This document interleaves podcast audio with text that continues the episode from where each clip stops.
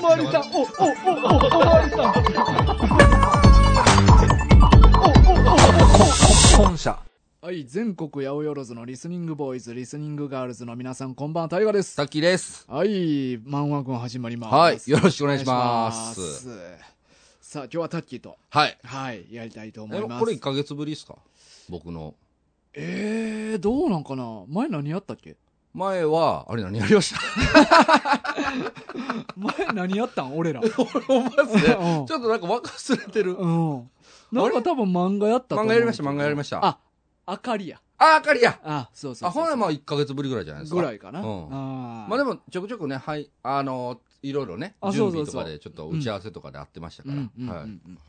最近は何かありましたかタッキー最近はね、うんあのーちょっといろいろありまして、うん。その日曜日、きあの、まあ、この今今日収録してるのが月曜ですけど、うん昨日ですね、うんうん。歌舞伎をおは見に行きました。はいはいはい、はい。初て。めてね。あ、初歌舞伎ね。僕人生で初歌舞伎。あえ見たこととあります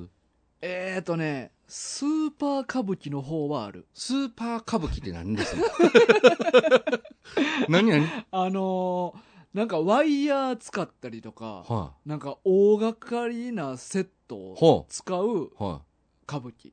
ワイヤー使うって堂本光一ぐらいじゃないですあか。あ、でもそうそう、ねそういうの。えなんかあれ、ヤマトタケルやったっけな。なんか結構でっかい竜みたいなん出てきたりとか。ほんはまになんか大掛かりなセットを使う歌舞伎があって。あ、はあ。あ、なんか、ワンピースとかもやってませんでした、ああ歌ー、ワ舞ンピ伎で。はい。ース歌舞伎な。まあそういう系。まあ、ただからちょっとトリッキー系な歌舞伎ああ、は見に行ったことがあはほんまに15年か20年ぐらい前るにあ見結構前にやってるんですね。うん、見に行ったことある。へえ。いや、僕ね、あのー落語とかは寄席に見に行ったりとかしたことはあるんですけど、うんその歌舞伎だけはほんまにうん、一回もこの見たことないというか、ままああ、興味はあったんですよね。一回ぐらいそうやは、な。なんか見とかなあかんかな、うんみたいな。俺もあったシんですけンどプル歌舞伎ないなう。ん、あの、で、また、ちょっと高いイメージがああるるじゃあなるいあでるす。か。うんだから、よりこう、手が出にくいというかね。え、あれ何本ぐらいなえっ、ー、とね、ちょっとまあ、相場はようわかんないんですけど、うん昨日僕が行ったやつの一番安い席、4等席っていうところはうん6000円。あー一番安くて。まあ、え、一番高かったら2万7000円、ああ、するね。うんそれが特別席っていうところですわ。えー、もう一番前ぐらいの。いや、あの、多分うね、んあの、一番前じゃなくて、なんか上下の一番1階席に、うんあの、前にテーブルがついてる席があったんですよ。えー、うん。まあ僕はあのー行ったのが、うんあの、祇園市場にあうんうんうるん南座といんうんうんう劇場だったんですけど、まあそこの1階席にそのテーブルがあって、その横に、まあ椅子並んでて、うんまあお弁当を食べたりしながら見れるというようなおー席、食べやすくなってる。えー、まあそれ以外の席は椅子しかないから、うんまあお弁当、あ途中でみんな食べるんですけど、うんまあちょっと食べづらいですようねんう。ん。膝の上とかに置いて食べるから。うんうんうんでも、見ながら食べていいんや、歌舞伎って。あの、うーんとね、もともとはちょっとよく分かってないんですけど、昨日僕が行った時には、その、上演中はなしです。うん、うんだからその、幕間、うんうんうん休憩中とかにみんな食べる。うーんまあ、テーブルあれば、まあ、食べてそのまま置いとくとか、なんか、まあ、そういうのもできるらしい。うんうんへえそうそう。まあ、多分あれが特別席やんやと思うんですけど、うん。へえこれもね、あのー僕、その、言っときながらなんですけどう、んあのータイトルとか、 うんのようわからんかったんですよ。あああれ歌舞伎って、はいその、まあ、落語みたいな感じではもう決まった演目なんかなが何個かあってそれを繰り返しい。はいはい。やってるんかなみんな、えっ、と、まあ、多分昨日見たやつは、うんまあ、要はその昔からある、うそんの演目っていうのをやってる。あーまあ、もちろん、ちょっとその改定はされながらうんうんのものだと思うんですけど、だそういう内容でした。うんあーで、なんかその、だこれね、この今目の前にこのチケットがあるんですけど、うんうんうんだこれ見ても、このここね、チケットのところにタイトル書いてるじゃないですか。はあ読めますそれ。ええな通るそうそうそうそうそうそう。もうそっからわからんでしょ。漢字がわからんでしょ。うん達祭そうそう。で、これが、うんえっ、と、当たるうどし。 えー読まれへんだからその正式な講演タイトルが、うん当たるうどし、うん吉霊顔見せ工業、うん東西合同大歌舞伎なんかな、これ。うんうんうんうんといううん公演タイトルです。へえ だから、それ僕、その見に行った時もわからんかったし、うんうんだから帰ってきて、あ、今日収録あるし、うんまあその歌舞伎のことちょっと喋りましょうかみたいな話になってたから、帰ってきて自分でめっちゃ調べて、うんようやくわかりました。これは読まれへんなこういうまれへん。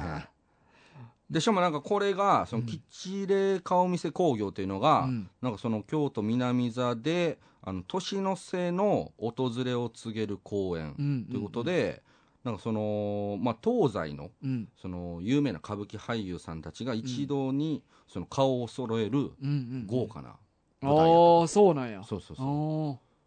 いやでもなんか、まあ、そのさっき言ってた「ワンピース歌舞伎とかもそうやけど、はいはいはやっぱ若者があんま見に来えへんから、うん見に来てもらうためにそういうのをやってるけど、はいはいやっぱはこのタイトル読む感じやと、いうん堅苦しすぎ て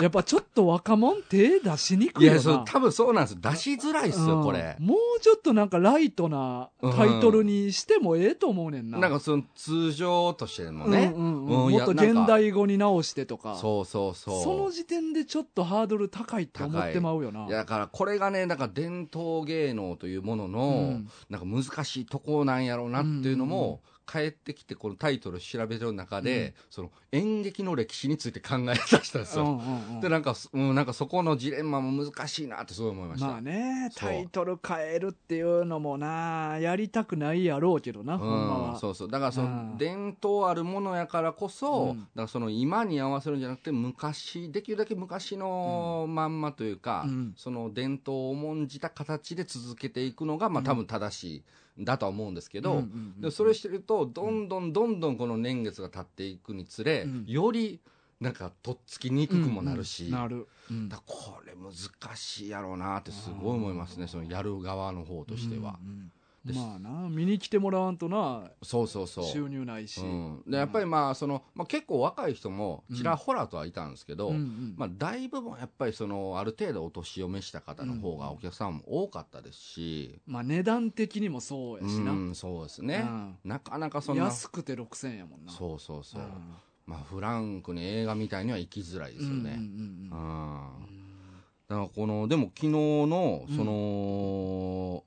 公演、うんうんえー、と市川海老蔵さんおおそうなんやそうそうビッグネームやんそうでまあその名前お名前をね襲名されてて、うんその海老蔵改めうん13代目市川團十あ郎あそうや白そう猿や今エビズ法じゃないねんなそうそうそう そうそうそうなんですよまあでもそそそう書いてあるんであーあのそうなんやホームページとかでも書いてあるそうへえ市川海老蔵改めってでも團十郎になったなんてめっちゃ前やと思うけどなあそうそうそうそうなんですよ、でなんかねその調べてたらほんまはその令和2年、うんだからその3年前ぐらいですかう、んにその公演を予定してたけどコロナで延期になって、あでその2年6ヶ月うんかの、まあ、間が空いて、うんその東京の歌舞伎座の方で、うんその去年かなうんあの令和4年やからうんの11月12月にやった、うんまあ、襲名披露公演をやっとうんコロナ明けでできたみたいな感じのもの、なるほどなそうそうでそれが多分ちょっと分かってないですけどうん南座の方でうん来た巡巡業で来たって感じなんですかねうーんんそうそう歌舞伎えでもどんな感じなんリアル歌舞伎って楽しめるあの楽しめますよあそうなんや楽ししめた楽しめたえー、でもこれね、その僕、そのまあ、なんていうんですか、まあ、末端の末端ですけど、うんその20代役者やってうて、んうんうん小演劇とかも経験して、うんそういうのやってるから、うん多分まだ楽しめてるんやとは思うんですよ。あだあからそのそれこそ僕ね、なんかもうほんまにもう歌舞伎の知識全くのゼロで、うんなんか面白そうやからっていうので行っちゃったんうで、ん最初、狂言とか能みたいなうんはいはいはいイメージを持っちゃってたんですうよ。んうんでこう幕を開いて始まったらちゃんとそのうんそうもっと芝居や芝居なんですようんうんだからあちゃんと芝居やだからちょっと安心して、うんうんうんうんでも何言ったか全然わから ないあ何言ってるかは分からんねや何言ったかわからない ところどころうんだからその覚えたての英会話ぐらいのうん感じでところどこあろ今分かったみそたいうな単語知ってるみたいな その感覚覚はあるんですけど、あー全体通したら全然誰言ってるか分からへんしうん、で、例えばその映画とかドラマ、うんその、例えば海外のドラマとか映画見てても、うん言語わからんと。で、うんあえて字幕隠して見てたとしても、うんなんか表情とか、うんうんその人の人の動きとか、うんリアクションとかで、なんとなくなんかそのキャラクターが何考えてるとかわかるじゃないですか。うんうん全然わかんないで すよ。ま あの、まふ普通の人と全然違う動きするじゃないです か。海外の人たちって。ちょっと違う動き。こういうのは失礼かもしれない。なんかこの、おーおーって動くじゃないですか。だから、何にも読み取れないんですよ。あー残念ながら。なるほどなだから、あの、見方うん。うん。と歌舞伎のあの演じの仕方とうんか、俳優さんの動きとかの癖を、まず覚えていかないと、あれ、ちゃんと楽しめないんだろうなハっーて。ドル高え。 でもほんまに、うんあの僕ね、あの、音声ガイドっていうのがあるんですよ。うんで難しいから多分そういうので美術館みたいなね、うんうんうんこのイヤホンつけて、うんあのしかもめっちゃリアルタイムに、うんその多分 PA さんとかが、うんあのまあ、録音されたやつうを、んその随所にあ、これこれ今こうですそようみなんやたいな解説を入れるっていうのをうん音流してくれるんですよ、へえ。それがあるからまだ良かったんですけど、うん僕その昨日お昼の部行かせていただいて、うん4演目あったんですようん。で最初の4演目もあんねや。あるんですでへえ。最初がちょっと長長め、うん。でに2つ3つ目はすごいショートうん。で4つ目長めっていううそういう構成で、うん。もう一発目人生初の一発目のうん。演目、うんこれはちょっと音声ガイドいらんやろと、うん。生の声聞いて、うんうんうん。まあ、一旦はな。一旦は、うん。全然わからないやばいってなってすぐ音声ガイドつけましたも んねそうか、わからんか。全然わからないあー音声ガイドつけてギリギリっすわあーもうそうなったら、俺らにできんのは、なんちゃらやーって叫ぶだけやんいな。やそそれでやおやー といやおやおや言うたらダメでしょ。服やーとかなやーついてたらいいもんじゃないんですよあ、ちゃうんや。全然違うあ全ち然違ゃううの駄菓子屋違う違う違う 俳優さんごとにあるからねお名前があそうなんや。そうそうそうああ、そうそうそう。あれでもねなんかうんまあそれちゃんと調べが追いついてないんですけど、うん昨日のその公演が、うんその海老蔵さんの、うんまあ團十郎さんですようん團十郎さんのその息子さんと娘さんもはいはいは出い。てて、息子さんのその初舞台うん。あ、なんかニュースで見たな。あそうそうやってましたやってました、うんうんそういうテレビとかでもやってました、うんだったんですよ、うん。 10歳ですようん。息子さんね、うん10歳ででその演目2つ目の演目で、うんウイロウリっていうのがありまして、うんでそのウイロウリっていうのがすごい長台詞の、うん。あのーお芝居なんですうよ、ん。でその長台詞を言うのがその息子うん。さんでその若いそのこれから歌舞伎界を担っていく人たちが、うんその通るお芝居うーん。でこの長台詞を言いこう言って、し見事に決めるっていうのをみんなで見守るみたいなへー演目なんですよ、でも途中でタッキーは、ういろやー絶対その時言うたらあかんよ長台詞の途中で途中でういろやーおそれもそれもうびびっくりするかもしれない、本人も。 さすがに。セリフ飛んじゃうかもしれない。言えない、言えない。あ、そうなんや。まあ、さすがに、そんな、そんなぬるい稽古しないと思うんですけど、あそんな、うー僕焦るが、ぐらいな、お ーそんな僕が叫んだところで大丈夫やと思うんですけど、でもね、 なんか僕、うんだから昨日も、すごい、だからいろいろうん言うてるんですよ。あのいうんいタイミングでなんとかやーみたいなうんうんうん、言うんですよう。ん。で、大体おじいちゃんの声が聞こえるんですよはいはいはい。だからそので言うタイミングとかも、すごい僕がしろ素人目に見てても、うんあ今言うタイミングやったんやなみたいな分かるんですよう。んですごいこのやっぱ感激のベテランみたういんうんな、うん。うんなんかやっぱこのまあ掛け声おるよなそう、うんおるんやろうなと思って、まあ、一緒に行ってた、うんあの会社の人に連れて行ってもらったんですけど、あの人に聞いたら、うん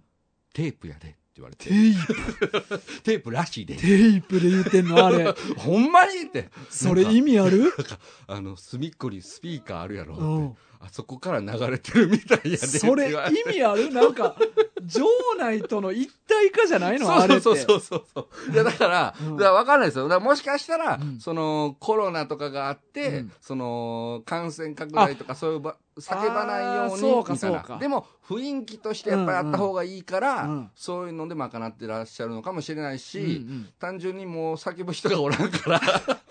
やってるとかそのシーンは分からないです僕は。でも俺昔スーパー歌舞伎見に行った時はに言ってるおじいちゃんおった、あ、いた。斜め前ぐらいの人が「はい成田や!」とかなんかそんな癖 あるあ感じで言うんですか。そうそうそう「成へえ田や!」とかじゃなくて「はい成田や!」なんかもうそいつもは 入入っっててるる入ってる。入ってんねんもうね一員や。そう舞一員台上におるん「や。成田や!」もうそこで言うことにすごい欠けてるんですそね。うそうそう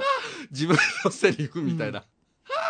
でもまああん時も確かにもうちらほらぐらいやったな、うんうんみんな言うっていう感じでもなかったうん、それはなんか僕行った時もそうでしたね。うん。あれでもあれやねんなタイミングって別にここみたいなんってほんまはないんかなうんいや、ないとは思うんですけど、なんかその、お芝居の、うんその、だから何言ってるか分からへうん。んうんうん何してるか分からへんっていう状況やから、その、例えば、その流れを分かってる例えうばんその、めちゃくちゃいいシーンやのに、そこで急になんとかやって言ったあら、ーそうやな雰囲気壊すじゃないですか。うんおいろやとかヒーロー屋は多分ない んですよ。ないの いや、わかんないですよ。あるかもしれないですけど、多分ないような気がしますけど、だからその、ストーリーが終えてないと絶対言えない。うんうんだからよっぽど多分、だからその、もうは話の筋分かってて、そうやんどこがまあかわからんもん分な。かってる、そうそうそううんで、ここでこの決めるとこや、みたいな。うだかんらそこのその声援みたいな感じで言うとかね。うんうんうだからんそう分かってる人じゃないと絶対できないですね。あれ何々やっていうのはその演者によってなんか決まってんのなんかね、あのーその昨日、その、だから息子さんうんのこともしちょっと調べてて、そのうん市川新之助君、ん、うん10歳のねう、んこのとこだけちょっとウィキペアで見てたら、うんその市川なんですけど、うんなんか見てたら中村屋みたいなの書いてあったんですあよーね。中村なんで中村やなんやろなそうそうそう。なんかそこら辺のルールとかはようわかんあないでーす。ほうんんまやなうん。中村一門とかでもないわけやんなうーん市川一門なわけやんないや、まあそうやと思うんですけどね。ううん、でもさっぱりわからなでい。も市川屋はないんやんないや、ないんかどうかもわかあらない。もーうそこはさっぱりです。あだかーらその歌舞伎初めて見てすごいだからその興味が湧いたのは、うんそのなんでこんな形になったんやろうっていうとこやったんですよ僕があ見たら。ーだはいはいはいからその昔の人うが、だかんらその歌舞伎の役者さんたちが演じてるみたいうにん喋ってたとは思えないですうよ、んうん絶対あんなふうに喋らないとうん思うんですよ、うんうんってなったらでもその今の僕らの感覚ん現代の感覚でいくと、うん映画とか、まあ、普通のお芝居とか見に行っても、うんうんまあ、基本的にこの日常会話とそんな変わらへん感じで喋ってるセリフを言うてうんる、うんうんまあ、もちろんそのドラマの展開とかそういうのはありますけど、うん言葉遣いとかそれほあどー差がないじゃないですかあ,、そうやなんな歌舞伎みたいに、なんかなんとか候みたいな、うんでもそのあの感じでいくってなったのはなんでなんやろうみたいな、あーまあでも実際のとこわからんなほんまにもしかしたら昔の人らもあれに近いぐらいの感じで喋ってたんかもわからへんめっしちゃ生活しづらくないですかいやまあ抑揚とかはちゃうとしても、まあ、言葉遣い自体ははいとか、 そうそうそう、うんでちょっとねそのだからそこから興味が湧いて、うんそのだから日本の演劇の歴史みたいなのをうんうんちょっとだけ洗ってみたんですよ、うんうんほんだらなんか結構歌舞伎って、うんその伝統芸能で、まうあ、んその僕が思いついたのはその狂言の、うんうんで歌舞う伎、ん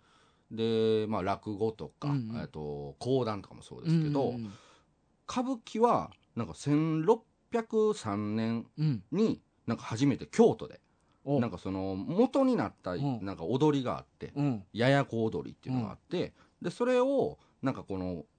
変えて変えて歌舞伎踊りおーになってそれが、まあ、江戸時代に発展して、うんなそのまあ最初はなんか女歌舞伎うんとかなんかその若い人の歌舞伎とか、うんなんかそういう感じやと思いますよちんどん屋とかもなんかそこら辺から発展したらしいんですけどで狂言と能はあーうんめちゃめちゃ古いんですよもっとあそうなんもやっと710年とかえだ始まりは。ーなんそれいつ時代ぐらいやろ700何え年ーっとねこの狂言は奈良時代奈良時代奈良時代平安時代に、にそれが主流でお芝居の形がそれが主流でそれが要はちょっとこの発展してうん江戸時代に歌舞伎が流行ってだって1000年ぐらい空いているややんそうそうそうそうそうなでそこからえーっとだからその江戸時代あ、がうんいやもう260年とかうん70年とか、うんでその後明治時代に入って、うんだ2 3 0 0年のところで、うんもうなんか歌舞伎が古臭いとうんいうスタンスになって、うん進撃が入ってくる巨人違う違う違うそっちじゃない それ進撃急に壁ぶち破ってくれんのよ最近の話やと思ってた けどそんそなの歴史やったそのあ2、れ300年の、その、静か な時を、ぶち破ってこないのよ。黄昏を築こうとしたわけじゃないわけのではない。うんひと時の平 和を壁の中で。享受してたわけじゃないのそういうわけではない。うん記憶も消されてない。進 撃新劇。まあ、そう新しい劇ですね。おうおうおうそうそうそう。だからその、歌舞伎とかよりも、その今のうん劇のスタイルに近しい感じだとは思うんですけど、おうまあそっちになって、まあそっからが宝塚とか、あーはあはあなんかそういうもののの始まりがスタートしていって、おうでその進撃スタイルっていうのももうだからそこから1960年ぐらいうんとかからもう小演劇今の演劇スタイルの方うがんこう流行り始めて、うんえいつってえっ、と1960年代おおだからこれ戦後やはまだそうう戦後ん戦後そうそうそうへえだからそこまではその進撃っていうもので、うんこのが、まあ、一番新しいもので来てたけど、うんそのその戦後あたりかうらん小演劇スタイルっていうのがへでえその小えー進撃というものはもう古臭いっていう扱いになってきてたと、だからこうだから徐々に徐々にこのつながっていってる感じなるほどでなだから歌舞伎はだからそのやっぱ伝統芸能なんで、うんそのもう1600年とうかん700年とか、そこの時の芸能をそのまんまうんうんできるだけこう引き継ぐっていうもので考えると、まあまあそのあの形が一番だからん正しいんやろうなと思うんですけど、うんそれでもやっぱり、なんであんな演出になってるんやろっ て。まあでも歌舞伎っていうぐらいやから結構その突拍子もないはいはいはっていうのを演じてるわけやからやっぱり日常の人たちとはだいぶ違うことを演じてるものやってい。るな、歌舞伎自ね体は。。だからその、だどれだけ奇抜なことできるかみたいなことやったんかもしれへんなとも思うんですだよ。からそう思ったらやっぱり普通の人との喋り方ではないんでやろはうなないんでしょうね。うんより極端うにんしてなんんねやかろな一応音声ガイドとかで、うんその昨日の公演とかでも、うんなんかその、まあ、遊郭の女の子が登場するシーンとかがあったりするんですけど、まあ、普通はこんなところに来ないけど、歌舞伎はこういう突拍子もない設定をポうんンと取り入れたりすることがあるんですよみたいなのを言ってたんですよ。なるほどなそうそうそうだからだあだいぶとだからもうこねくり回して、うんうんうんもう面白おかしくやろうみたいなーなるほどのなを、まあ、大衆向けに受け狙って考えてたんやろな当時はみたいな。ほんまにお芝居なんやなあそうそう架そうそ空うの設定みたいな感じでそうそうそうそうあだーそういうだから今で言うたらだからそれこそもう SF とか、うんもうその想像をすごい膨らましてうのんうんうんあるじゃないですか、うんまあ、だからそういう感覚に近いんかもしれないですようねん当時からすると、なるほどな、うん、あーそうだからまあそういうことも含めて、うんなんか考える機会になったのは良かったですよね、うんうん全くわからなかったですけど。 まあまあまあ、まあまあ新しいもんに触れんのはねいやそうそうそうそう面白いそよなうそうでやっぱりあれ、その映像とかで見ても空気感全然やっぱり伝わらないじゃないですか,、うんうんだからやっぱりそのちゃんとその劇場でうん、見るっていうこの体験が良かったなとは思いますね。やっぱ芝居は生がええよなやっうぱ、んうんまあ、できることならやっぱ舞台に近い席で見んのがほんま一番やな、まあね舞台ってなそう、まあ、僕行ったのはその3階の席で、うんまあ、あの全体的に見渡せるう、んとこなんですけどやっぱりちょっと距離はあるんで、うんその顔とかはうんうん全くわかんない、そうやねやっぱ芝居って顔みたいよな、うんうんどうしても見たくなっちゃいますね。なあそうだからもうやってる時も、うんそのまあ團十郎さんがはどれなんやみたいなのを、うんあのあ多分それはメインやからあれなんやろなとか、うんその程度でしか予測ぐらいでしか僕はもうできなくて、うんしかもこう白塗りしてるでしょ、はいはいはいもう全然わからないえなんか睨みとかあるん、にらみうん、あなんかこう決めのそうそうそうそうあそういうのありますありなまんかすよ寄り目にしてあ、うん酔ってるかわからないあまあそうや なそれはそうやな、うん、でもあの舞台の装置というかうん仕掛けとかはうんなんかすごかったですね、あなんーかすそうごなんいやっぱその、まあ、力入れてあそれは近代的な装置なあ全然全然そのだからワイヤーとかそういう感じではないですよ、あーうん、なんかまあ最後の演目とかで、なんかそのめっちゃでかい牢屋があって、うんその牢屋にこう鎖がついててとか、うんなんか感じですよこのなんか幕がねどんどんどんどんこのストーリーが進むにつれてところどころでこの開いて開いて更新されていくんあですけーはあどはあはなあんかはこう見てる僕は全く知らへんから,、あだからもうそういう舞台でやってんのかなと思ったら、この展開に合わせてどんどんどんどんこの豪華なセットがボンボンボンボン出てくるから。えなんかその都度その都度おーおーってなってましあた。ーでもなんか俺スーパー歌舞伎は確かなんか舞台回転してた記憶あああ、なんかそういう装置のところもありますね。あうーんうんうん。まあそれだから演出演目によるんじゃないですかあね。ー使う使わないはね。るななるほどなそうそうそう。いや歌舞伎も一回ちゃんと見てみたいないやいいですよ。狂言も能も見たことなうんいいやし僕もないないなほんまなおさらあれこそほんまに何言ってるかわからんい。いやうそうそうそうそうそうそう。多分ね耐えられへんかもしれない。ん見てて。なあ退屈になってまうかうも、ん。だからまあガイドは必要やと思いますね。え狂言とか能もあれはお芝居なんやんなまあそうそうそう。一応だからその昨日歴史のやつを見てみると。だそのもう発端の一つでしょうね、その狂言能というのはその演劇の種類の一つというかあーえ狂言と能はどっちが古いとかあるいやーなんか一緒ちょっとそれは分 かんないなんか大体同じぐらい700年代ぐらいに大体そうそうそう そう1000年ぐらいあるからなんやろ違いが違いすら分からんもん俺なあ全狂然分からへん言と能のそう全然分かんないですようね、んでもなんかその確かね、格式みたいなのはあるのよ、うんその狂言あでも狂言も能うんうもん格式高い方なんですようんうん確かねうんだからまあ当時のお偉いさんとかが見るものうんうんうんうんで歌舞伎は大衆向けやから、ああなるほどなうんあーえそろりそろり はあれは狂言あ狂言じゃないですかだってああれれは狂言泉元也あー元ですもんねあれは狂言の人なんややったと思いますそう分からへんそこらへんどうかもしれへもなんもう分からへん分からへんよごなめんなさい間違ってたらごめんなさいそうやなねうん元也ファンがおるかも しれない確か熱狂的な熱狂的な人が言ったらおも前うもう適当なこと言うなおらーって申し訳ございません別居不足で そうかそろりそろりは狂言うんいやんじゃないかなかも 分からんでもそろりそろりははい聞いても分かるよ分かりますようねん確かにるうんそれは確かにねうんほんまやその感じでいくと理解できるんかなうんだってだって今でも言うやんそろりそろりははい言ういや言うというかあのそーっと歩あーはいくそうっす時よねはまあそろりそうかまあていうか意味は伝わるやんうん。だからあの、ごめんなさい、チョコプラのイメージしかもうないんです そけど。うまあなもちろん俺も頭に浮かんでんの はもう完全にチョコプレチョコプラのイメージしかないですけどうん、でもあの、なんか手伸ばして、こそうそうそう動いてそろりだから、だから動作もなんか分かりますね、あれは。っていうか分かりやす分かりやすすぎますね、うんあれ。逆に。動作を言ってくれ言るうて ますね。ちょっとねおもろい なそうやったら面白いですよね。全部あんな感じやったら分かりやすいですよ、逆にね。めっちゃ丁寧やん動作を口で言ってくれんのだからあれ、そういうことでしょ言うてる。今そろりそろり動いて動まいすてよますよ、と。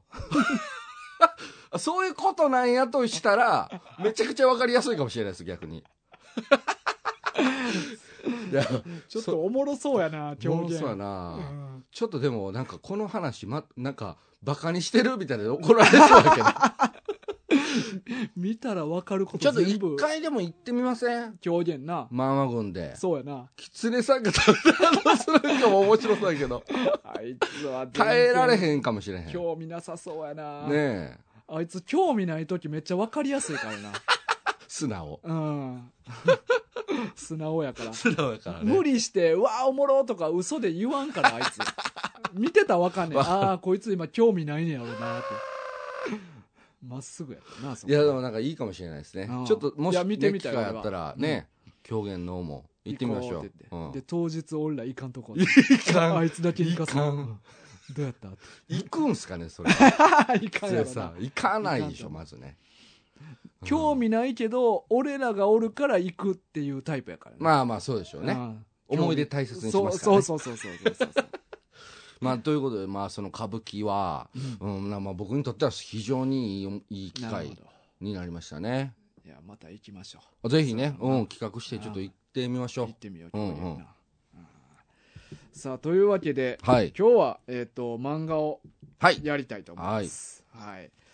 さあ、今回はですね、えっと、リクエスト作品かな。あ、これリクエストか。リクエストです。えーっとね、香る花は凛と咲くはい。という、えー漫画ですね。はいはい。これは、えーっとね、誰か、えーっと、ピンクの太ももさんありがとうございます。から、えーリクエストいただいたものを、はい。えーっと、僕が Amazon の欲しいものリストに入れてたのを黒綿棒さんが買ってくれま した。ありがとうございはまい、す。漫画群は皆さんの協力で成り立っておりまいや本す。当に。はい、ありがとうございいや、ます本。当ありがとうございます。はい。えっ、と、作者は三上坂先生ですね。はい。香る花は凛と咲く。はい。えっ、と、まあ、簡単なあらすじはいはい。と言いますと、はいえーとある場所に、うん。えー隣接するはい。二つの高校がありました。はいはい。で、片っぽは、はいえーバカが集まる、はい。まあ、底辺高校うんうんうのん千鳥高校、千鳥まあはい都立千鳥高校ね、はい公立公高校立。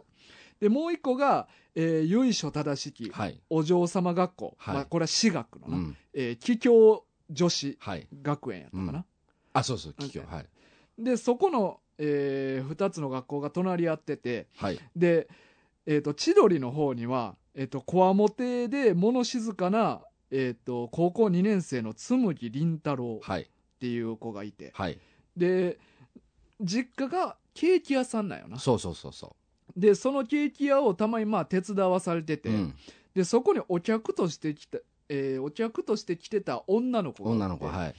でなんかその子と、まあ、ちょっと,、えーとまあ、関わるきっかけがあって、うんうんうんでなんやかんやあって実はその女の子が、はい。えー、と和栗香織子という、はい横の桔梗女子に通ってる女の子っていうことが分かんねんはいはいはい。でその千鳥高校と桔梗女子はめちゃくちゃ仲悪い仲悪い。もうほんまに、まあ、冒頭であんねんけど、うんあのー桔梗女子の子がハンカチを落としたとはい。でそれをあの千鳥の男の子が拾ったうんうら、ん。あもうそのハンカチ使えなくなったんでいらないです最悪みじゃないそれ。 最悪マジで。ひどすぎるでしょ。たいなぐらいはい。仲悪い、うん。でそこのまあ言うたら仲悪い高校の男子と、はいその私立の女子の女の子が出会ってちょっとなんか淡いうん。恋うん。心を抱き始めて、物語が進んでいくっていうそうそう話そうでそすうなんねでしたね。はい。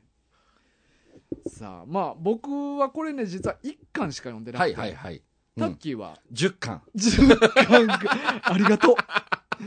読みましたよ。頑張ってくれたな。頑張りましたうん。いや、僕ね、あうの、んごめんなさい、ちょっとリクエストをいただいてるものっていうのを認識が全然抜けてしまってうんてう、んで、まあ、あの、まあ、マ軍はね、うんあの、大河君が、うんいつもこのシフトっていう形でうん。ね、そうそうそう。誰がどの漫画読ん月で始と。めというかそなうそうそう、そういうのを考えてくれてうん送ってくれるんですけど、でタイトル見た時に、もうハテナハテナですよ。うんあほ んまお、なんやこの漫画うはん、全然知らんぞと思って、で、買ってみたら、うん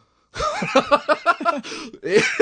こんな、うんうわー、すごい、初めてこんな恋愛とものを読んだかもっていうぐらいびっくりしました、読み始めて。まあなんかピンクの太ももさんからは、はいまあ現代版ロミオとジュリエットうん。みたいな内容ですと、はいはいでまあ苦手だったらスルーしても構いませんみたいに書いてくれとったんやけど、まあせっかくリクエストしてくれたからっていうのそうですね。うんはい。まあ、まあ、買ってもいただいてますし。そうそうそううんんあの、だからそのロミオとジュリエットっていう情報うんもあるし、もう読み始めてすぐ、うんまあ、あなんかその仲違いしてるみたいうんな設定が出てくるから、うんなんかそんなイメージするじゃないですか。うん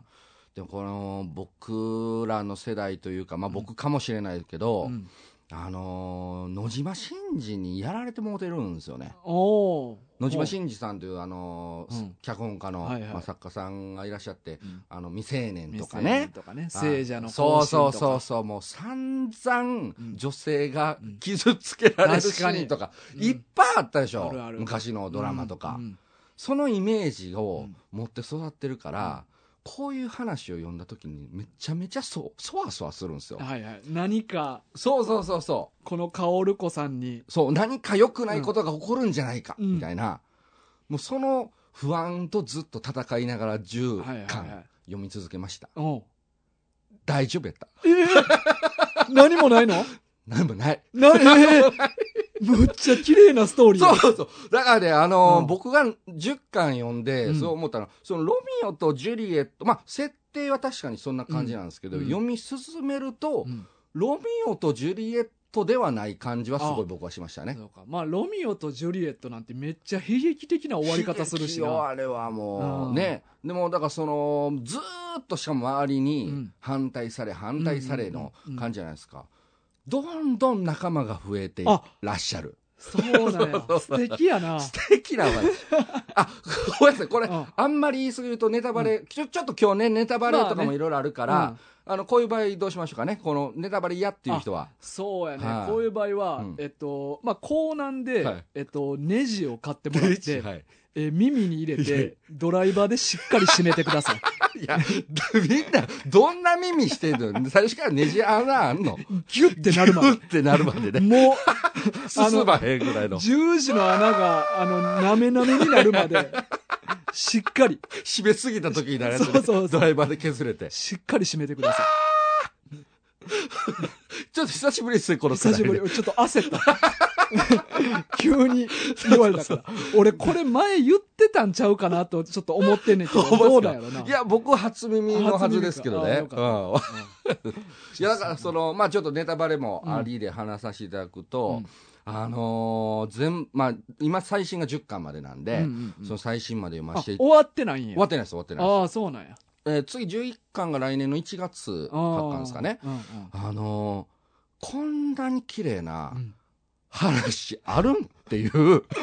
なんかあそう、綺麗すぎーて、うんもうこのよ薄汚れた親父が読んだら、もうなんかもう涙が出て くる。いや、いいやん。いや、ちょっとね、だからその、こんなに、うん俺、 こんな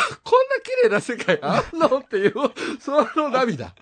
まあでも、この混沌としたこの現代、はい。逆にこれが、それがいいんかもな。うーん、いいんかもしれない。でも、うーん、だからもう、その、まあ、作者の方がどういう思いでこれを書かれてるのかなっていうのうんうんうもんわかんないですけど、まあ、こういう理想を、やっぱこのみんなに届けようとされてるのか、うんうーん、憧れなのうんうかんう、んわかんないですけど、だからその、 理想の世界だけをそう描いて。そう、だからね逆に新しいと思うまあ新い。しいっちゃ新しいですね。だからその濃い色恋沙汰のやつってうん僕、だからその少女漫画とかも読んだことがあないですから、うんなんとなくその男性の側のイメージでうんうん見た時に、こういう男女の色恋沙汰の時うに、ん大抵良くないことが起こってうんうんうん二、人を追い詰めていくってそうやいうな。まあまあそこがまあ盛り上がりのそ部う分そうでもそあうるそうしそ。うでもねこの作品は、うんまあだからそういうのが嫌な人は、うん安心して読んでくださいなるほど。もう全然怒らへんからああ、そうか。そう。なんかもう、みんな出てくる出てくる人が、全員すっごいうん。うん。可愛い、綺麗。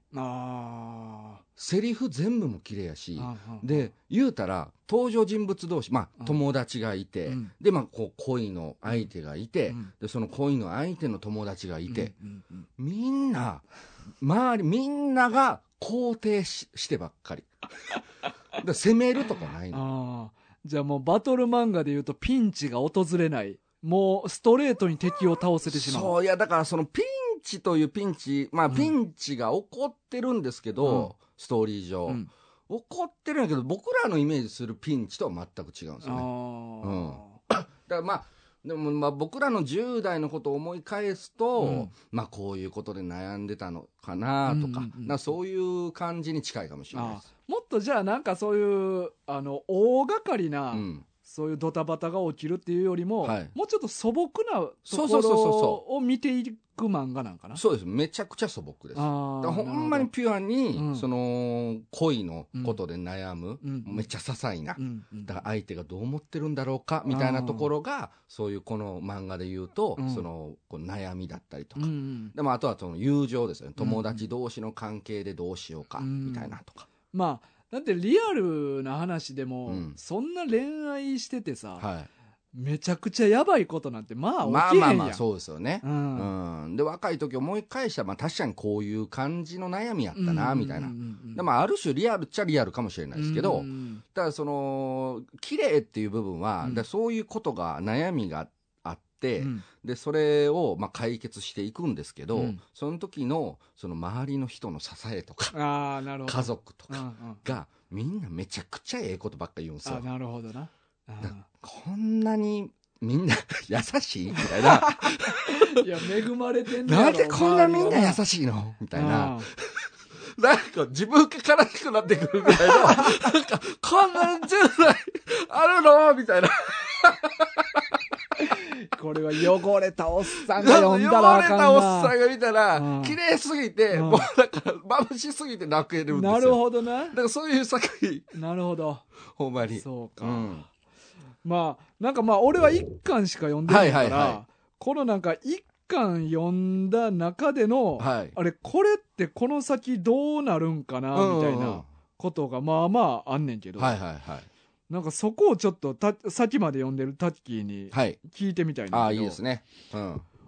俺あのまあこれそもそもの問そ題なんもやけそどもね、はいはい。あの千鳥と桔梗、うんはい。なんであんなに仲 悪い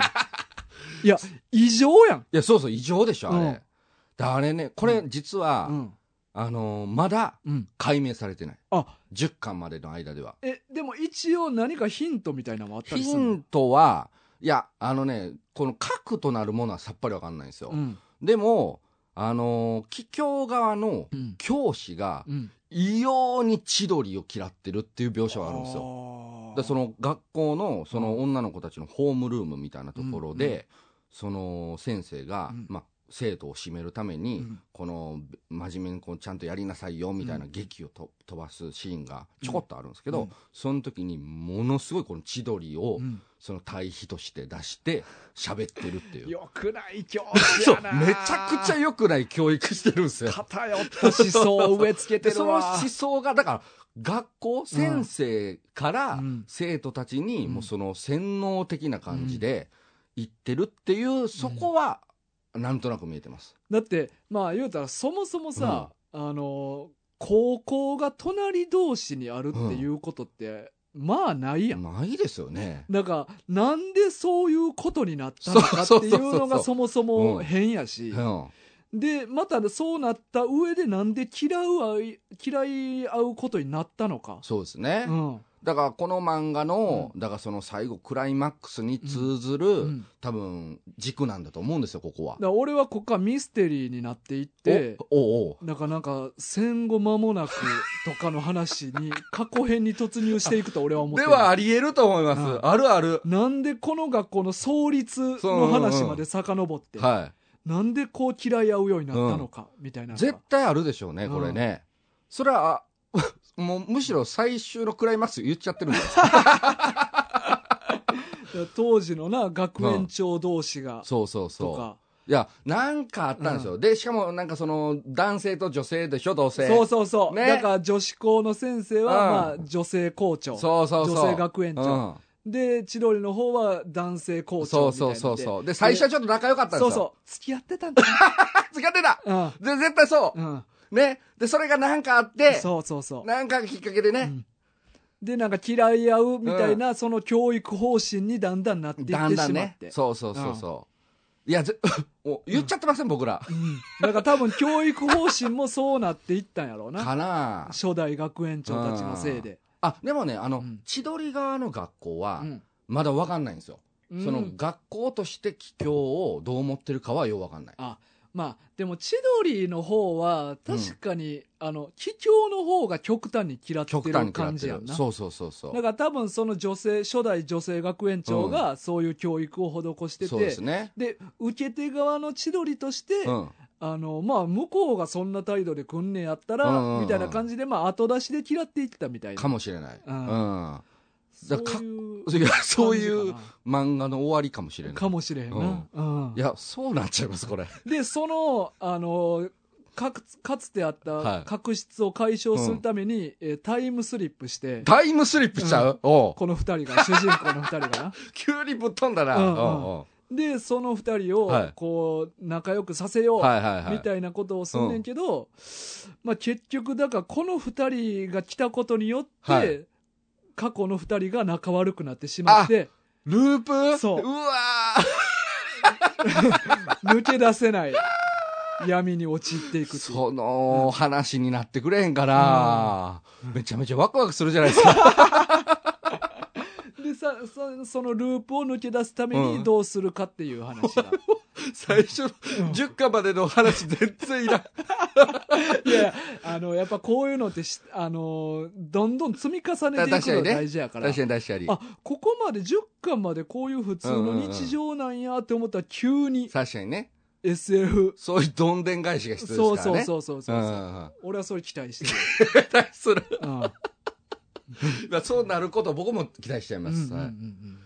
でもちょっとあると思う。ほんまに学校のね、そのうん昔の。だって異様やもん、うんや嫌い方そがうそううそうんほんまにようでしょ。うんそで俺あと一個気になるのが、はいあのーこの凛太郎くん、う。うんうんまあ見た目、まあ、身長が190ぐらいうん。あっはて、い。そうそう。めっちゃ高いですよね。で金金髪髪でピアスしててピアスして。で、まあ、知らん人が見てうもんちょっと威圧感あってうんうんうん怖いなっていうふうに思われてんねんけど、実はまあ心優しくて、はいはいはい。まあ、素朴な青年だといそううそうそうことなんやけどこの子なんでこんな風貌でおんのかって思あってあ、なるほどね。うん、あ、それはね、うんもう出てきてる。あやっぱりそう出てきてる、出ていきやてる。だってこんななんか素朴な子が、うん。な周りから怖いって言われてること多分自覚してるとあ、思う,、ね、そうそう、してる、してる。やのにそのスタイル貫くのってなんか理由あんねやろなとは思そううねんそうけどそう、あります、あります。やっぱそこはちゃんと語られる、ね、語られてある、語られてる。それはちょっとま安心、あ、なんや言うたら、うんえっ、と、8巻か9巻あたりうでん黒になる。ああなるほどねそやっぱりなるなんかそういうのう。があんねやなそうそうそう、あるある。なんかその過去に決別しそうてなんみですたよいな。そうそうそう。あのーだから、凛太郎くんは凛太郎くんで、その金髪にする時うんまでに、まあ子供の時に、うんまあちょっとこの自分の中での悩みというか、うんそういうのがあって、うんで、それを、その、まあ払拭するというか、うんまあその時に、その、まあ憧れを抱いた、うんあの、大人の人がいて、うんで、その人のもの、の真似をして、うんその人みたいになりたいとうんうんうんいうので、金髪になったんですよ。あなるほどねそうそう。で、それまでは、うんあの、すごい自分を閉ざしてた。うんうんで、そのの、お父さんお母さんたちうもん、そういう息子をすごい心配してて、うんうんで、突然、その、金髪にするというのがあって、うんで、その、ただ金髪、子供が金髪って、まあまあ目立つじゃないですか。うんうんうんまあそういうのもあって、お母さんも金髪だったでしょ。そうやねん俺もそれ思ってそう。だてからお母さんは、うんその、凛太郎くんが金髪にするのに合わして、で、それは別に、ああの、合わせるって言ったわけでもなく、うんうんいこうお母さんもうん自分でそれを見て金髪にして、うんずっとここまで来てるっていう。あなるほそどうなそうそう。そうか。なんかあの、ケーキ屋やってるやんか。うんうんはいはいそう、ケーキ屋の店の名前がプレーンっていう名前。おうで、意味がはい素朴なとおうかはいはいはいいはうい。意味やねんか。そうですね。だから俺なんかうん、やっぱ意味あんねやろなとうん思ってて。うんうんうんまあ、その、直接的な意味っていうより、なんか、その、凛太郎の性格を表すっていう意味での、はい。まあなんかにや、匂わせ的うんなうんうんぐらいの接点やとは思うねんけど。まあでも、多分そう。あー そう。ほんまにそれ程度ぐらいちゃうかなとは思うんですけどね。だからま特別なストーリー上の意味はないとは思うねんけどな、あ、あ、そうですね。その感じではないですね。ううんん。まあなんか、一応その、だから、かおるこちゃんとかも、うんその昔うにん、ちょっといろいろ、まあお母さんが病気して大変で、うんうんうんで、かおるこちゃんだけは、そのお嬢様高校に通ってるけど、その、特待生はいではいはい来てるんですよね。だから成績維持せんとダメなんやそなうそうそうそうそう。だあかあら一般家庭のうんお嬢様じゃないっていうところで、うんまあ結構苦労人なんですよ。だからその、まあその苦労人やからこそ、なんかこの、なんですよ、こう、たくましい精神じゃないですうんけうんど、うんまあ、その辛くても笑顔でいようとか、うんうんうんなんかそういうところに、この凛太郎君がどんどん惹かれていうんうんっうて、んみたいな、なんかそんな話なんですようねん、。うん。いや薫子ちゃんなんてもうザ女の子みたいな感じややそんうかでしょ、もうこんなええ子、いますほんまにもう私服とか結構フリフリついフてリてフリので髪の毛もロンログンでグウのウェェーブでーブかけて、で甘いもん大好き大で好き。で自分の言うことはでも結構はっきり言ったりとかもする芯の強さもあっそうたそりうとかそうそうそうそうそう完璧やんで、身長も148で。そうそうそうめっちゃ小柄なんやなちっちゃい小柄ねうんそう可愛らしいんですよそうやねねんうな。んで俺この1話かな。はいなんか薫子ちゃんがうんその凛太郎のケーキ屋食いに行って、はいはいはいでごちそうさまでしたって出て行ったすぐ後に、はいあのー めっちゃベタベタなんやけど、はいヤンキーに絡まあれてそうそうそうそう君近くで見るとマジちっちゃい ねかわいいとか言ってそんなベタベタな展開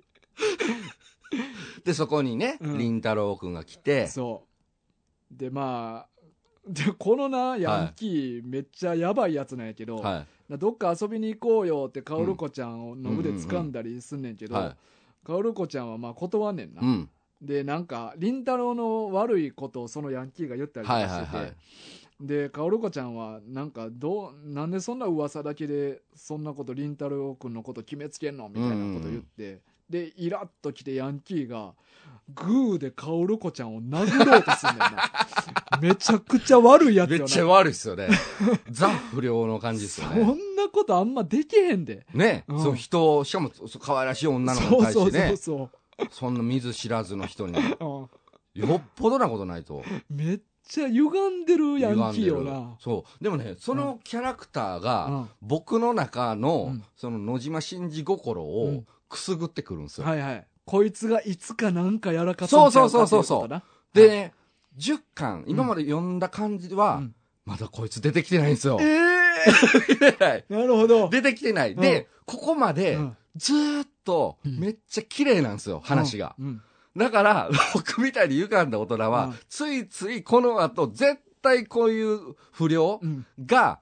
どっかでこの一巻の振りが効いて出てくるまあ言うたら、凛太郎のことを恨んでるわけやしな。そうそうそうそう。もしくはう、ん。こいつは確か、うんあのー、他校のうん。不良なんですよね。うんうん。で千鳥ではないんやなそうそうそう。うんで、あのー話の展開でちょっと行くと、うんあのーまあ、ちょっと飛ばして言っちゃうんですけど、あの、桔梗のうん薫子ちゃんのお友達、うんうんうん。と凛太郎の千鳥のお友達、うん男の子と女の子グループ、うん。合ンコして、お仲良くなって友達グループになるんですよ。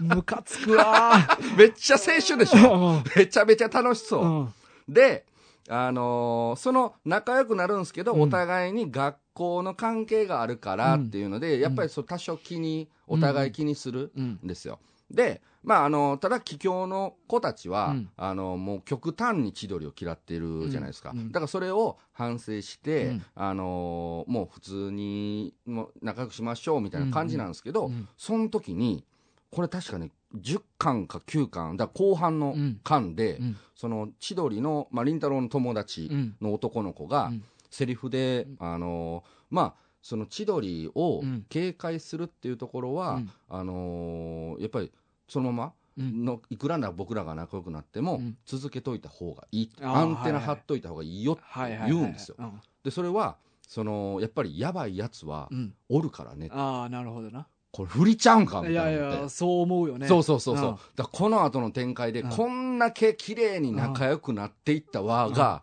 崩される。確かに。やばいやつ。やばい奴らがモヒカンで、トゲトゲの片当てつけてるやつが出てくるわけ や。ババババイク乗ってなバイク乗って、うん校庭走り回ってみたいな。牛の頭蓋骨が正面についてるバイク乗 って、で、鎖振り回してるやバッドマックスぐらいのやばいやつや。つ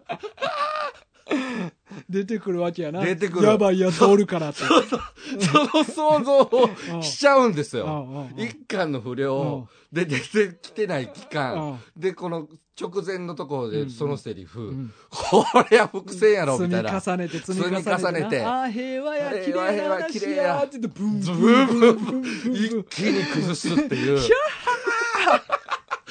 いや、これ怒ったらやばいぞってね。ああ、なるほどな。そう、これちょっと予想してるんですけどうんうね。んうんうんだからずーっとこの1巻からうん10巻まで、この、な、どっかでそれが起こるだろう、みたいなうんう。んうん思ってて来てないからう、んいやだから、どう、どうでっかいを花火打ち上げるん来ちゃうかと。これはなんかその完結に向かっていくような話なんうーん今のところね、うんまだそのストーリーのオチ、うんどこで完結させるのかっていうのは見えないんですけど、あーはいはいでもこのままいったら、ほんまに完結させるオチは、うん学校の中うがん解決するだと思うんですうんうよ。んうんそうやんな2つの学校うがん、仲良くなるっていうのが、多分なんかむっちゃそうそう、お全体大的にきくてハッピーな終わり方やハんッピーな終わり方。うんうん、だからそこに向かってるような気はするんですけど、あーえじゃあそのモヒカンのやつはどういういや、だからにもうそこに直直前でしょ、うん学校がうんもうあと少しで仲良くなるかもしれんっていうといきやは、そっ から流れりそうやなそんなま変なやたつ出振てきりたら出しに戻すっていう、この。最悪やんそれ絶対編集部からの引き伸ばしや で いや、だからね、もうついついもうね、考えがそっちよりそっちよりになるから、だからその読んでいくごとにね、うんこの裏切られ裏切られ、うんそっか、自分はやっぱ汚いんやな。うんあごめんなさい、また想像しちゃった、みたいな、 その、なんか読んでたら、自分がダメなやつみたいな、それを示されてる感じがすごいするんですね、これ。あうーまあまあでもそういう漫画もあっていいよなーん。あんまり。りなんかそんなん読んでないしう。うんんえ、そういう漫画があってみるどっちバンドマックス 版いやいや 綺麗な方。三上先生これ人気あるから もっと引き伸ばしてこうモヒカンのやつ出しちゃうっていうのどうですか ねやばいやばいやばチェーンも持たしちゃいましょうよい。意外とノリノリでね。教室までバイクで来るっていうのどうですか階段、階段が上が って。いや、もうあかんとこでさ。いや、だからほんまになんかこの、綺麗、綺麗なうん感じで終わってほしいです、もう。なあもうここまで来たらこなこまで来たら、うんうんうんもう理想の世界観で、うん追ってください。もう僕には無縁の世界で。なるほどなあーなるほどなんか他は気になってるとか大丈夫ですか、うんまあまあまあこんな感じかなうんうんまあでも、あのーまあ、すうん、まあ女の女性の人は特にやっぱりうん好きなんじゃないですかね。うんまあ、恋バナとかお好きな方は、うんうんうん特にキュンキュンして読めると思いますし。確かにねまあうん綺麗なそのロマンチックな部分だけを詰め込んだ作そ品うそうってそいうそうそううそうそう。あのー途中でね、ん一回、あのーまあ、3巻、4巻ぐらいやったかな、ちょっと忘れたんですけど、うんこの二人が、うんえっ、と、遊んでる時に、あのーまた不良が出てくるシーンがあるんです、ちょこっと。うんで、絡まれそうになったところを、えっ、と、りんたろの友達男三人組がおるじゃないでうすんうか。んうん仲いいやつそなうそう取り巻きのその三人が、うんまあ、あの、ふなんかりんたろが怪しいと。うん最近なんか思い悩んでるようで、うんでもそれを俺らに言わない。うんつけてやろうみたいなんで、うんずーっと尾行して様子見てるんですよ。うんそれも変な 変な友達やけどなねうんで、その友達がピンチやみたいなところに、うんポンと駆けつけてきて、うんあのーお前らは逃げろみたいな、うんここは俺らに任せろおって言って、ーそのもう、うんバチクソにかっこいい感じで大勝ちするんですよ、ねああなるほどはな強いんや強い。あそう。ああれやな試合前の花道がヤンキーに絡まれてそうそうそうそうそうそうそう、花水戸道軍団かなうんそうそうそうそうそうそう。赤は止まれないって言ってなそうまさに それぐらいかっこいいんですなよ。るほどなそういうシーンもある。あーから、だからその、そういうのが好きな女性うー陣んなるほどは、うん、いいんじゃないかなと。あーなるほまあ、あとは僕みたいに薄汚れた心を持ってるおっさ んは、どお心を浄化するために浄化するためにうん読むっていうのはありかなとなるほど、、はいや今回はこんな感じですかねはい、そうですね。はい、ありがとうございまありがとうございまし。した黒綿棒さんとピンクの太ももさん、はいありがとうございまありがとうございました。じゃあ、えっと、お便りはい。いこうかな。はいはいはい。えーっとね、お便りが、えっと、短いの、はい、一通短い。えっと、一行お便り。はい。えー、牛年さんからですね、はいえーメッセージ本文39歳の免許合宿、うんストーリーはてめえで作れという漫画があるっていうお便りです、すっごいお便り。ありがとうございます。はい、まあこれはねつい最近多分タッキーが免許取ったっていうはいはいはい話を聞いて送ってくれたんやと思うねんけどそうですね。んでもまさにドンピシャの漫画タイトルじゃないですそうやなか。年齢的にもうんうんね。うん僕も今年もう39だか39やもんら。なううんん、まさに39の免許合宿。うだかん、あら僕、これだから読ませていただきました。あなるほ購ど入してねう。んうんはであの読んだらね、うんこの免許合宿ならではあるあるというかそれは39歳の免許合宿あるあるうーんまあこれはねまあ、そ多少あるのはあるんですけどまあ多分通常のうん教官あるあるとかもいっぱいあるから、うんそ、の教習所あるあるというか,、うんうんうん、なんかそういうものが、うんやっぱりその直にうん、めっちゃ最近自分で体験したから、うんうんうんより濃くあの共感がすごいっていうあーなるほそどんな漫画でしたねだかああなるほど、ら一応ストーリーとしてうは、んなんかそのちょっとキャラクター名とか忘れちゃったんですけど、うんまあ、あの女性の方と男性2人の3人グループがあって、でなんかその男性2人ともが、あの車の免許を持ってないとはいはいいう話で、うんであの女性の方が、あのーじゃあふどうせやったら2人で、まあ、うんちょっとなんか時間が合ったんでしょうね、うんその免許合宿行って、うんまあ、旅行がてら取りに行ったらとうんでなんか軽い感じでうん進めたうら、んほんまにその2人が行っちゃった。おうみたいなところからスタートするんですよ。ええ年やのにめっちゃ時間自 由なんや結構そう。で、なんかね、あのー一人は芸人さんなんですよ。うーんで、もう一人ミュージシャン。ああなるほどなそうそうそうだからその、まあ、あまあ、定職にはちゃんとついてないっていあうことなんですよねな。るほどねで芸人さんの方は、うんあのなんかラジオパーソナリティみたいなのはしてるようなえぐらいーの人、うん2週間も行ったら飛んでまうやんかあのだから一週な間中で一回、うんあの帰って、うんラジオの DJ あーしてでなるほまどた戻るみたいなそういう描写がありましたね、うなんるほどなそうそう結構じゃあ特殊な職業の人たちが行ってる話そなうんそうやなそうそうですねあーでまあその、まあ、この漫画自体もその、うんだから本人が書いてるんですよああそうなんそうそうそうそう、えだかーらえじ芸人芸人さんがああでそのだから自分たちの体験談をそのまま話にしたみたいな感じですねなるほどそうそうそうでもラジオパーソナリティできるってまあまあな有名な芸人ではないんやうーんちょっと僕はちょっと存じ上げなかったですけど、あうーん、へーそうそうそう、まあまあ、あの知ってる方は知ってる方なんじゃないですかねうー。うんんまあ、だから、なんやろうな、まあ、その人たちはだから2人で行ってるから、うんうんうんまあ、その友達同士のストーリーがあるそわうけかですタよね。ッキーとはまたちゃそううやそけうや僕はな1人で行っちゃってるかそうからそうかそうあーそこはちょっと違うんですけどね。うんだからその共感したのはだからその、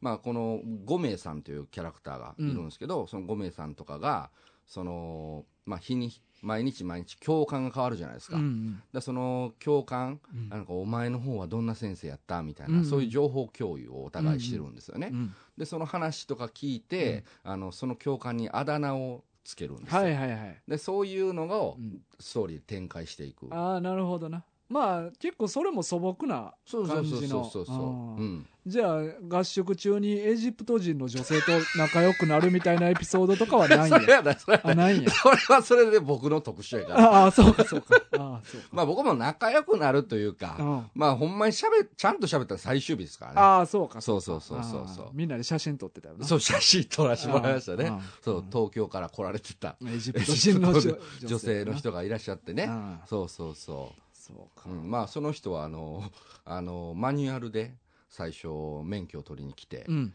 えっと、第一段階のうん仮免許試験、うん6回落ちて。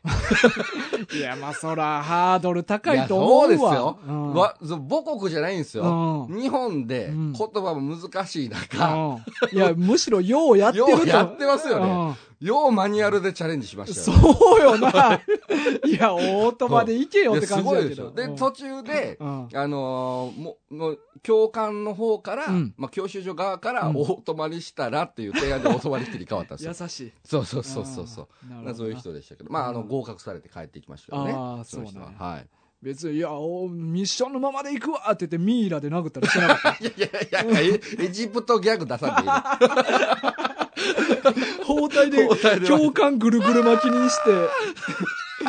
なんか三角形の立体の中に閉じ込めたりしてなかった。なるほど そうそう、そう閉じ込めて。と透明のトライアングルみたいなのを生み出して。どういう魔法やんトランクもにも詰めてないし、ないんやト。ランク開けたら、うんあの、なんですか、あの、服を、ふクフ王か。クフ王みたいなほそう墓そとうか。ないそういう のはそのないないないああそうあねでもあのーまあだからそういじったらダメなんですよ これ